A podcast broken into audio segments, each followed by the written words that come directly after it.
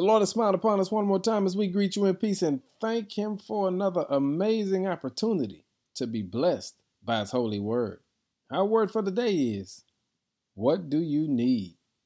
In Philippians 4 19, the Bible says, For my God shall supply all of your needs according to his riches and glory.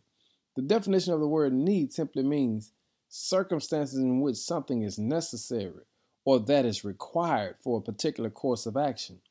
Y'all, when you look at your life, we will discover we have a God that really knows how to meet our needs. But when God gets ready to meet your needs, you've got to trust that whatever needs to be done, He has the power to do it. Check your life out and discover how many times God has met all of your needs, not just the large things, but the small things. God shows up not when you need Him, God shows up because He's never been anywhere. God has always been there.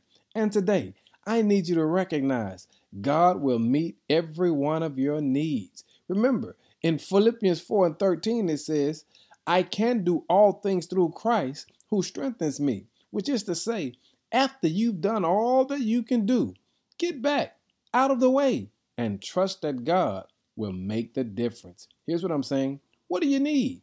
God will provide it. Do you need a breakthrough? God can provide it. Do you need love? God can provide it. Do you need a miracle? God can provide it. Do you need a healing?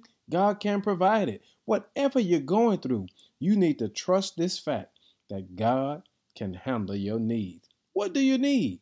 Well, I'll tell you what you need. You need to give God some glory because you know any circumstance that you need, He can fulfill.